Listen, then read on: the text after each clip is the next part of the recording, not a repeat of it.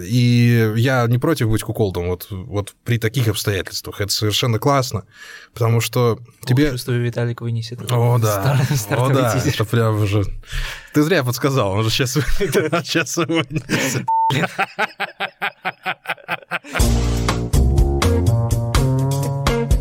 Прослушка. Всем привет, друзья! Это подкаст «Прослушка» от онлайнера, мы его ведущие Андрей Марьянов и Антон Коляга. И сразу хочется сказать спасибо всем, кто прослушал наш предыдущий подкаст про корейский сериал «Игра в кальмара». Он уже ворвался практически в наш топ пять по прослушиваниям. Если вы его еще не слышали, то обязательно включайте и насладитесь тем, как мы там развлекаемся с Антоном Олеговичем. И мы совершенно будем не против, если этот подкаст станет самым прослушиваемым из наших. Но мы прекрасно понимаем, что не всегда получается добираться до таких цифр, и вполне возможно, что в этот раз э, мы уйдем немного в более глубокие дебри, особенно учитывая специфику нашего сегодняшнего сериала, который называется «Полуночная месса» от Майкла Флэнагана, человека, которого уже сейчас можно назвать ну, чуть ли не живым классиком современного хоррор-жанра. Вы вполне возможно смотрели один из его фильмов, например, «Тишина» или «Доктор Сон», или один из его сериалов, кроме, собственно, «Полуночной мессы», например, «Призраки дома на холме», между прочим, один из моих любимых. Но а прежде чем подберемся мы к синопсису и к сюжету этой самой полуночной мессы, хочу спросить у Антона Олеговича. Антон, досмотрел ли ты его? Твои традиционные вопросики с подковырочкой. Да, я досмотрел. Было тяжеловато, но, знаешь, под конец действительно я как-то прислушался к тебе, уверовал, значит, в твое мнение сериального критика. И ну, да, действительно, это... немножко меня все-таки озарило. Сериал, я думаю, что стоит сразу... всех предупредить, что он медленный, это прям вот такой классический, что называется, slow burner, значит, обычно это кино, термин такой применяется, к ну, сериалам, наверное, пореже, потому что сериалы, да. он сам по себе предполагает такой длинный формат, да, но это значит такое, когда действие развивается очень медленно, люди разговаривают там о чем-то там своем высоком, значит, вроде бы как ничего не происходит, но все при этом предрекает того, что сейчас начнется какая-то жанровая дичь, а она все не начинается и не начинается, и значит, вот, наверное, вот в этой самой м- именно стезе ожидания вот, это, вот этого вот всего, какого-то нагнетания неизвестности, потому что, ну, что нас чаще всего пугает в хоррорах и вообще в жизни, что нас пугает, нас пугает неизвестность. И, собственно, одна из основных тем «Полуночной мессы» — это тема смерти, бессмертия тоже мы боимся, потому что мы не знаем, что там дальше будет. И герои тоже этими вопросами, собственно, задаются, так что как раз-таки сериал, он, наверное... ну, не самыми тривиальными способами, но прям неплохо генерирует вот саму суть страха, что ли, вот как бы я так сказал. Да, ну давайте в двух словах. По сюжету, если вдруг вы еще не начинали его смотреть, значит, молодой человек отбывает четыре года наказания в тюрьме за то, что он сбивает в пьяном виде девушку, и возвращается после отсидочки к себе на родной остров, где-то на северо-западе Америки, который окружен водой, там тридцать километров до ближайшего берега. А в это же время в церковь, которая находится на этом острове, приезжает новый батюшка, ну или отец, или монсеньор, как его называют, честно говоря, я вот не знал, что так называют католических священников, но вот немножко просветился, просвятился, конечно же, который сначала не вызывает никакого доверия у прихожан, а их там практически весь город, потому что городишко маленький, но потом вдруг начинает творить чудеса. И, естественно, люди начинают к нему приходить, и ждут они той самой финальной полуночной мессы, которая должна, собственно, явить некое высшее чудо и изменить полностью мир. Ну, вот, по крайней мере, по внутреннему лору так. Я максимально коротко описал сюжет, потому что, в общем-то, на, на этом и все. Ну, дальше, да, да, дальше да. начинаются разговоры. Да. Разговоров там действительно крайне много, безумно много, чрезвычайно много. Я думаю, сколько, сколько дней я тебе писал? Три дня я его смотрел или два дня я его смотрел? Я даже не, не могу вспомнить. Ну, ты, по-моему, где-то в выходные начал. Да, что для меня это на неделю растянулось такое ощущение, потому что я Антону писал раза два-три, говорю, Антон, ну это просто кошмар, это трэш, это невозможно смотреть. Но потом я замолчал на пару часов и сказал Антону, так, вот сейчас шестая серия из семи. И если седьмая закончится хорошо, то я скажу да, это надо смотреть, это надо потерпеть, потому что у меня сложилось впечатление, что вот эти первые три серии тягучие, невыносимо, страшно тягучие, ужасно просто, которые на перемотке хочется смотреть, а лучше икс три, там, а может, и икс четыре делать, они служат каким-то... Да, давайте уже пойдем по религиозной, по религи... религиозной лексике, это какое-то чистилище. То есть вот я совершенно уверен, что на первой, на второй, на третьей серии этого проекта отсеялось огромное количество людей, которые в конечном итоге недополучили некого благостного катарсиса, до которого я, в общем-то, добрался. Я сразу не, не, не скажу, что это будет один из моих любимых фильмов, один из моих любимых проектов. Нет. Но такого рода искусство, оно тоже необходимо. Это другое искусство, оно требует от тебя усилий. Тебе действительно нужно заставить себя, буквально заставить себя посмотреть все это дальше, чтобы понять что-то в конце, чтобы в конце что-то после себя оставить. Я могу сказать, что всю неделю, что прошла с момента того, как я посмотрел сериал, уже и рецензию успел написать, Антон уже прочитать успел, я думаю, что это классный, классный сериал. Он очень классный, он не для всех, но его любителям и людям с выдержкой стоит посмотреть, стоит остановиться и попытаться понять, как он склеен, из чего он собран. Об этом сейчас будем говорить. Угу. Но мне, мне нужно было вот именно вот это сказать, что он... Вот, я, ну, не то, что, знаешь, как фильмы Тарковского, которые ну, надо посмотреть, если ты занимаешься кино, если ты это режиссер, критик, но очень близко к этому. Ни черта не понятно, но очень интересно.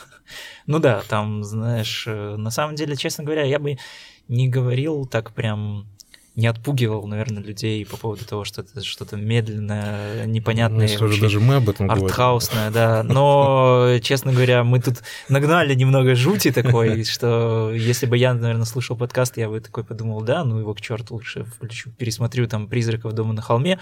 Я действительно не скажу, что там большой какой-то поклонник творчества Майкла Флэнагана, но, наверное, если вот у меня спрашивать про мои любимые хорроры, скорее всего, я бы, может быть, если бы выбирал пятерку, то, ну, два, наверное, думаю, что назвал бы. Мне очень нравится фильм «Тишина», мне очень нравится, прям супер нравится тоже сериал «Призраки дома на холме». Это один из немногих, наверное, вообще произведений в жанре хоррор, где скримеры — это чуть ли не прям полноценный художественный творческий прием, который прям вызывает какой-то дичайший восторг. Не знаю вообще, как так получилось, это как это магия. Вот. И я, знаешь, ожидал чего-то такого от Флэнагана, снова что-то такого жанрового, ремесленнического, а вот здесь он уже ушел прям в сторону чего-то такого большого искусства, но в то же время не отходя от каких-то таких, по большей части, классических хоррор-канонов. То есть там... Э, это сериал про вампиров, сразу скажу. Да, кстати, только к пятой серии ты начинаешь... Понимаешь, он о вампирах все-таки. Он о вампирах. Там, значит, вот... Самый, спойлеры. Да, спойлеры. Самый главный вампир, который в одно время появляется, он, значит, очень-очень сильно похож на вот этого вампира, который спал в гробу в «Реальных упырях». Здесь уже, значит, есть какие-то отсылки, отсылочки. В общем, сам сеттинг, то есть какой-то островок, значит, люди, все вот это вот какая-то такая хтонь, грусть, все себе на уме, у всех какие-то свои травмы за плечами, и с ними плюс еще к этому начинает происходить какая-то сверхъестественная дичь, но, естественно, религия, мне кажется, что э, религиозные образы — это прям такие од- одна из уже почти скреп, прям, э, и раз уж мы продолжаем по религиозной тематике, э, скреп э, хорроров, э, все вот эти проклятия монахини бесконечные, э, это только подтверждают, вот, и так что не стоит особенно как-то так бояться садиться за этот сериал, да, медленно, да, странно, но... Но он, он искупает себя в конце. Но это в В целом понятно. То есть я думаю, что если вы, не знаю, там тот же поклонник Стивена Кинга, то я думаю, что вы узнаете тоже какие-то тропы из его там книг и экранизаций, так что э, что-то да найдется для каждого. Да, многие, многие действительно сравнивают «Полуночную мессу» именно с произведениями Кинга, к тому же есть там и там параллельчики. Я есть. забыл, как да, это называется. Салема, там что-то там, жатва да. Салема, mm-hmm. что-то в этом духе. Кстати, Майк Флэнаган сам из города Салем, что, в общем-то, может быть... О, блин, слушай. Я бы, наверное, это чувак, знаешь, выбрал себе прям профессию. Да. Я бы, если бы родился в городе Салем, я бы никем, кроме режиссеров хоррора, да, даже не планировал бы становиться. Именно об этом и речь, да. И, естественно, религиозная тема там очень... А, слушай, так там даже же алкоголики есть, все правильно. Все по Кингу, все точно по Кингу. Mm-hmm. А, религиозная тема здесь, конечно, превалирует очень сильно. Практически восемьдесят процентов разговоров идут именно о религии, а вот двадцать процентов о любви. Ну, что, в общем-то, для многих понятия схожие. Но вот как раз-таки вот этот вот перелом, который произошел в конце третьей, в середине четвертой серии, показал, насколько Флэнаган здесь мастеровито выступил, что вот если «Призрак в доме на холме» я могу назвать гениальным произведением, то вот этот «Полуночную мессу» я бы назвал шедевральным произведением. То есть это, это огромный роман, он прописан, он выверен, потому что, и еще раз подчеркиваем, что Флэнаган здесь и сценарист, и режиссер. А слушай, брак мой, бойся меня, и продюсер. Э, по-моему, я вот обращал внимание, в титрах указан еще Джеймс Флэйнинг, это брат его. Вполне возможно, вполне возможно. Ну и жена его здесь тоже снимается, да, Кейт Сигел. Сигел, это его да. муза постоянно. Ну она везде практически у него снялась. Ну классная актриса, ну... я, в принципе, абсолютно ничего не имею против, что она везде так снимается. Вот, я, про, про что я выведу. Мне до середины третьей и конца четвертой серии казалось, что это настолько неприкрытая какая-то вот... пропаганда католицизма, религии, всего на свете, что я уже там начал ворочаться на своем диванчике, перебирать ручку между пальчиков и просто выть от тоски. Но в конце концов Флэнаган так вывернул вот именно вот эти религиозные разговоры, вот это вот идолопоклонничество, вот это вот сектантство. Он так тонко это потом перевернул, он просто вывернул все, о чем говорит сам. Вот мне слово... Я вот зря тебе дал почитать свою рецензию сразу, потому что я буду теми же словами иногда говорить, но тем не менее раз уже придумал. А обычно для вот такого процесса смены дискурса существует отдельный персонаж. Угу. Он проходит путь героя, и в конце от одних убеждений он переходит к следующим. Здесь у нас, в принципе, такой же персонаж есть. Это наш, собственно, батюшка, наш отец, который, да, приезжает преисполнен своих идей, и в конце он от них отказывается для, ради самопожертвования и всё такое прочее. Но, по большому счету, его вот этот путь от фанатика до... ну, до принятия всего этого, он же занимает одну серию. Ну, сама «Полуночная месса» и является вот этим катализатором его изменения взглядов, когда mm-hmm. он видит, что случилось. То есть мы... пути его развития нет вообще. Но путь развития в этом сериале проходит именно сам дискурс, вот сама дискуссия о Боге, о вере, о вообще обо всем, о, о, о я не знаю, об апокалипсисе, о чем угодно. Я такого не встречал ни разу. Я часто смотрю фильмы на религиозные темы. Вернее, они часто снимаются. Их часто снимают, поэтому я их часто и смотрю. Но вот такого внутреннего котла размышлений, вот этих вот дискуссий, диалогов, которые в конечном итоге вообще переворачивают тему всего сериала, я не встречал. Это мастерская работа, это браво, это сценарный успех, это... Это восхитительно. Вот для меня чисто технически, как это сделано, как можно одними и теми же словами начать говорить совершенно о другом, это, это фантастика, угу. это супер, это да. вообще кайф был. Не, ну, э, я, конечно, наверное, чаще ценю даже в сериалах и вообще в кино. Это как-то у меня последнее время стало. Раньше я смотрел, и все время мне хотелось, чтобы там был какой-то глубинный смысл, там сценарий и все такое. Сейчас я как-то стал больше обращать внимание, что ли, вот на образность, именно как вот кино именно показывает. И здесь тоже с этим все в порядке. То есть, на самом деле, там и с диалогами все классно, и вот с тем, вот как они проходят. Даже если там два человека просто сидят в комнате, друг напротив друга, это все равно, ну, это классно снято, это красиво, это там чувствуется какое-то напряжение, какое-то между ними взаимодействие, какие-то вроде бы, знаешь, как... Э- Нет такого вот, как вот в этих таких классических сериалах, где там все построено на диалогах, и там как-то оппоненты что-то гнобят друг друга. Вот это не вот эта вот абсолютная история. Здесь как-то все так очень мягко, плавно погружает вот тебя вот эти вот дискуссии. Ты такой сидишь, начинаешь уже в какой-то момент практически это все как какой-то подкаст слушать. Сам такой, такой, м, да, вот это как бы в принципе интересное дело. Говорят, уже там сам впускаешься в какие-то размышления. И вот как-то вот это вот визуально даже, что ли, обволакивает. Я не знаю, это очень сложно вот на самом деле передать.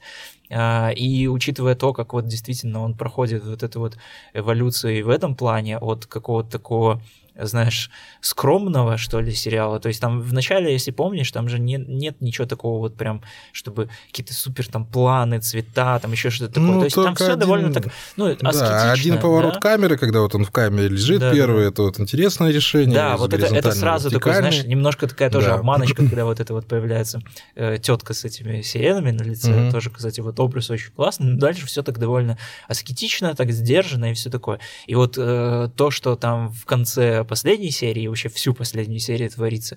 Это тоже, кстати, вот интересный какой-то такой переход, который ты даже не замечаешь, как вот к этому все подошло. То есть ты уже настолько в этот момент погружаешься, что тебе кажется, что, ну, блин, так и должно оно быть. Да. Я уже в это да. все, я прожил, я вместе с этими жителями, я уже их понимаю, о чем там они думают и как они живут, и все. И если для них это какое-то развитие событий вполне себе такое логичное, когда там даже вот эта вот чувиха в конце, она такая говорит, ну, так это же типа было предначертано, оно так и должно произойти. И ты такой тоже думаешь, ну, в принципе, да. Хотя, если вот сравнить, например, взять просто вот тупо посмотреть первую серию, а потом сразу последнюю, то это два, два абсолютно разных, да, и по, и по жанру, и по, по стилистике абсолютно два разных проекта. Да вот и хоррором тяжело назвать, на самом деле, потому что там, по-моему, один-то скример был, вот именно сцена в лодке, угу. причем она фантастически сделана. Абсолютно оправданно, абсолютно... Ну, вампир там в конце тоже наводит шороху. Ну, немножко. Слушай, вампир немного... Вампир как символ, скорее. Ну, да. Он там не, он никого пугать не собирался. Ну да, он два раза прыгнул на кого-то. Поня... Ну, ребятушки, в, в, в, в пределах разумного, понятное дело, что мы mm. говорим о кровище, зубищах и всей этой прочей хрени, но это, это, это не тот хоррор, к которому вы привыкли, не тот хоррор, который вы, на которого вы хотели бы посмотреть. Это скорее философская притча, это хоррор-притча, давайте будем так говорить, и она не ставит целью вас напугать. Она действительно настолько прорабатывает своих персонажей, и ты, я думаю, вот ты вот правильно об этом сказал, и ты даже почувствовал это, наверное, что когда начала твориться вот эта вот дичь, то ты уже вообще не, не мог оторваться от сериала. Ну вот ни на минуту. То ну, есть да. ты столько времени потратил на понимание того, кто перед тобой находится, что в определенный момент ты просто такой, блин, ребят, давайте как-то вы там справитесь с этим. Ну, пожалуйста, то что ну как-то... Странно будет, если все переумираете, но что-то не хочется, чтобы все переумирали. Ну да. Не, ну на самом деле в плане хорроров, конечно, я как-то замечаю, что в последнее время даже меняется вот этот вот подход и в кино, и в сериалах тоже к самому хоррору. То есть как-то зрителям все чаще стали давать понять, что если это условно такой ужастик, это не обязательно должно быть как-то страшно. Очень много выходит вот разных популярных хорроров, которые там даже так называют elevated horror, mm-hmm. такой придуманный немножко термин, возвышенный хоррор, хотя на самом деле, честно говоря, и давным-давно еще снимали хорроры, которые содержат в себе какой-то подтекст. Да, господи, там даже тоже «Ребёнок Розмари», в принципе, ну, никто не будет спорить, ну, что кстати, вот, это даже не просто сейчас, какая-то там... Вот даже сейчас, если «Ребёнка Розмари» посмотреть, вы точно так же будете грустить и скучать, потому mm-hmm. что там только в конце что-то происходит. То есть это, да. кстати, к слову, да, и о Слоудернерах... Это, и... это, это не что-то такое новое, вот, да. но, например, там из каких-то последних примеров это тоже «Солнцестояние», которая как бы тоже там про расставание и абьюзивные отношения, и вот что-то в этом духе, и это все оформлено в такой фолк-хоррор, который вообще происходит почти весь при свете дня, и тоже, можно сказать, он абсолютно не пугает, то есть ты просто понимаешь, что э, если там ребята приехали, э, и как бы что-то такое немножко странненькое происходит, то значит там должно как-то это все э, постепенно там развиваться в, в как бы такой классический хоррор. Но он тоже... Вот я на самом деле вот сейчас понимаю, что «Солнцестояние» действительно очень похоже вот на «Полуночную мессу», потому что там...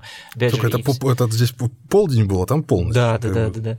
Вот. Там Хорошая примерно по той была, же да. схеме, так что себе. Это все вот строится на какой-то неизвестности, ожидании, когда человека просто бросают в вот этот вот котел, где, с одной стороны, все хорошо, и даже какие-то чудеса происходят. Ну да, немного там странные люди вокруг, но ничего страшного, вроде бы какое-то есть чувство безопасности, а потом все это дело сменяется на какой-то просто дикий э, карнавал из странностей и всего, чего только ну, придет к голову. Дьяволяда это можно назвать, примерно то же самое. Я тут, знаешь, словил себе на мысли, что по темпоритму, по крайней мере, в самом начале «Полуночная месса» очень похоже на мой любимый сериал «Оставленные», который я всегда вспоминаю четырнадцатого октября, потому что там четырнадцатого октября произошли вот основные, собственно, действия, вся завязка этого чуть-чуть сюжета. Чуть-чуть не дотянули. Да, вот чуть-чуть, не, может, там вот чуть-чуть. Если четырнадцатого октября послушаете, скажете, вот, он предсказывал это. Нет, нет, все, все не так. А, они тоже, ну, в, в «Оставленных» была все-таки другая тема, они-то хоррорами не были. Но тоже их тягучесть, она очень долго отталкивала, она очень долго отталкивала, но в определенный момент ты настолько... Э, ты, ты просто начал понимать, чё, чего от тебя автор хочет, э, как он хочет, чтобы ты воспринимал его действительность, его вселенную. И когда ты этого понимаешь, ты все, ты на крючке, ты под каблучком, ты все, куколт, куколт «Оставленных». Сиди и смотри, все, сиди и смотри, как я буду издеваться над твоим подсознанием. Здесь что-то похожее происходит, и я не против быть куколдом вот, вот при таких обстоятельствах. Это совершенно классно, потому что тебе... Чувствую, Виталик вынесет. О, да, стар... О, да. Это прям уже... Ты зря подсказал, он же сейчас вынесет. Заголовок еще поставь заодно. Но когда ты видишь, как мастерский человек работает... Я еще специально перед этим прочитал, понятное дело, пару рецензий, меня тоже предупреждали о том, что надо потерпеть, надо потерпеть. Вот и я тоже сам говорю, ребята, надо потерпеть, потому что в конце вы поймете, о чем речь. И поймете, что иногда можно вот так делать, что можно даже не пугая доносить свою мысль. Можно... Странно, конечно, звучит э, фраза «надо потерпеть» от ведущего белорусского подкаста. Ну, родной мой... Наша классическая шуточка. Да, наша классическая белорусская шуточка, но тем не менее. А второе, за что я, конечно, хочу сказать спасибо Флэнагану, это за двух актеров, которые здесь играют, собственно, пастора и его помощницу. Это Хэмиш Линклэйтер и Саманта Слоян. А Хэмиш Линклэйтер вообще какой-то родственник Ричарда? А, не знаю, родной. Я тоже об этом думал, но я думаю, что это даже не особо важно. Мы же не сравниваем семейство Шинов там друг с другом и все такое прочее. Да? Мне просто интересно, на самом деле, если это его там какой-нибудь сын или племянник. Ну, я, я этого не исключаю вполне, но и разницы в этом нет. Потому что если сказали, вот Марьянов это родственник этого Марьянова, это такие, ну, наверное, да, ты же посмотри, это же одно лицо, какая разница. Штука в том, что мне кажется, что э, Линклейтер еще, Линклейтер еще как бы... Ладно, у него роль, в общем-то, в образе, он изображает боль, в конце он изображает страдания, потом ля-ля-ля-ля-ля. Но вот Саманта Слоян сыграла абсолютно призовую роль. Я думаю, ты со мной согласишься. Ну-ка, быстро соглашайся со мной, давай. Саманта Слоян, да. Это сразу Эмми. Вот как мы любим угадывать и предугадывать победителей Эмми по сериалу «Мэйр из Эстауна». Собственно, да, мы кстати, это все и разгадали. Еще один сериал, который супер скучный, но при этом не оторвался. Да, но при этом не оторвался. Так вот, Слоян сделала только что новую сестру Рэтчет из «Пролетая над гнездом Кукушки». Слушай, кстати, вот я да. точно я думал, кого мне надо. Вот, с ее пустыми вот этими, пустыми, но при этом бешеными глазами, которая прет напролом и может даже э, свист э, э, ветра, я не знаю, объяснить божественным присутствием, впихнуть цитату из Библии. Она довольно... персонаж сложенный из большого количества стереотипных вот этих вот фанатиков, угу. но тот ужас, который она вызывает, то отторжение, которое она вызывает, это великолепная работа. Саманта Слоян, она должна получить все свои награды, «Золотой глобус», «Эмми». Если бы это было показано на большом экране, она бы забрала «Оскара» вообще в ту же секунду, в тот же день, не надо было бы даже проводить церемонию награждения. Это одна из сильнейших работ вообще в этом году, которую я видел. Я думаю, что сильнее в наградном сезоне мы увидим вряд ли, потому что это... Ну, ты от одного взгляда на человека ты, ты хочешь спрятаться, ты хочешь скрыться или позвонить в полицию и сказать, ребята, у вас тут фанатик, они сейчас начнут там, или, или резаться, или вешаться все вместе, потому что ну, ничего, ничего хорошего из этого не выйдет. Но самое главное, как она отыгрывает потом в самом конце свое, свою беспомощность. И, mm-hmm. и свою истинную суть, свою трусость, потому что она меняется в лице за две-три минуты. Вот эта сцена, когда от нее отворачивается бородач и говорит, ну, блин, тетенька, ну давай-ка ты уже домой пойдешь. И тем моментом, когда она пытается себя закопать в песок на рассвете, ну это ж, ну, я не знаю, это не то, что Станис, там Станиславский бы просто плакал, у него бы отнялись руки, он не мог бы аплодировать больше, потому что, ну, это... Это высший пилотаж, и не знаю, почему она только сейчас вот, вот так сыграла. Я могу сказать точно, что даже хотя бы ради Саманты Слоян надо посмотреть этот сериал, чтобы увидеть, что такое актерская игра. И чего от нее надо требовать от этой актерской игры. Особенно, когда речь идет о таких неоднозначных и многослойных персонажах. Поэтому здесь вообще вопросов никаких нет. Я аплодирую стоя совершенно. Абсолютно согласен. Очень ну хорошая что, я думаю, что мы уже как-то вообще обо всем рассказали, при этом... А и, и, такое, и такое ощущение, что вот ни о чем мы не рассказали. Да, вот ни о чем. Вот я не знаю, у меня ощущение дурацкое. Что, ну, это, ну, это сериал такой... Вот, с одной стороны, я как бы люблю такое, да, а с другой вот не люблю, наверное, в том смысле, что когда нужно что-то про это рассказывать, а... Тебе хочется сказать, да блин, ну просто посмотри. Ну все-то посмотри. Просто посмотри и все.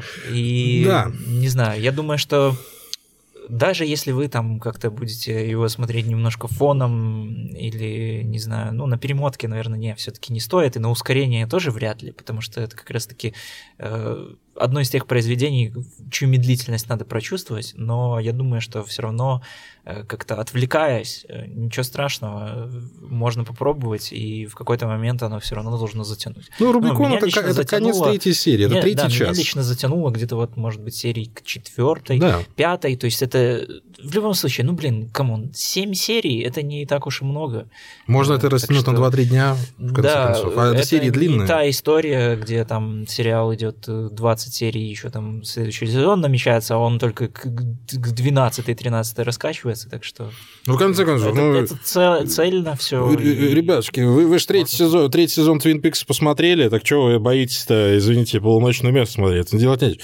Я тут, наверное, вот почему мы не можем его обсудить так, как мы обычно привыкли, потому что он же не про сюжет. Угу. Он именно про разговоры и про смыслы. Он про философию, ну, да, про религию. Мы не можем просто сейчас вот взять и вывалить. Ребят, ну там, значит, сначала был такой тезис, а потом они его, значит, деклассировали, и там вот такой тезис, значит, уже. Это невозможно, потому что там семь серий происходит трансформация мировоззрения. И э, описывать это словами, не, не, ну, ну как мы это сделаем? Мы можем потратить еще часа полтора-два на то, чтобы объяснить вам там все эти теологические переходы, но вы лишите себя удовольствия. Это, может быть, даже какое-то будет не самое при- привычное для вас удовольствие, если вы согласитесь, если вы подпишете этот контракт именно с самим Флэнаганом, потому что, я думаю, он прекрасно понимал, что он делает медленно сериал. Но если вы вот пройдете, вот, вот, вот, вот, пройдете первые три странички, дальше у вас этот сериал, я думаю, что останется с вами надолго. Не знаю, навсегда ли, потому что Альцгеймер там хрен предугадаешь. Но надолго это точно. И я бы хотел, чтобы даже, вот опять же, возвращаемся к началу, что если этот подкаст соберет не так много прослушиваний, то хотя бы те, кто его дослушал, все-таки включат полуночную мессу или хотя бы переосмыслят то, что они уже посмотрели. Потому что это, мать его, того стоит. Да? Да. Спасибо вам огромное. Это был подкаст «Прослушка» от онлайнера. Андрей Марьянов и Антон Коляга. Встретимся, как всегда, очень скоро. Ставьте лайки. Любим вас. Пока. Пока-пока.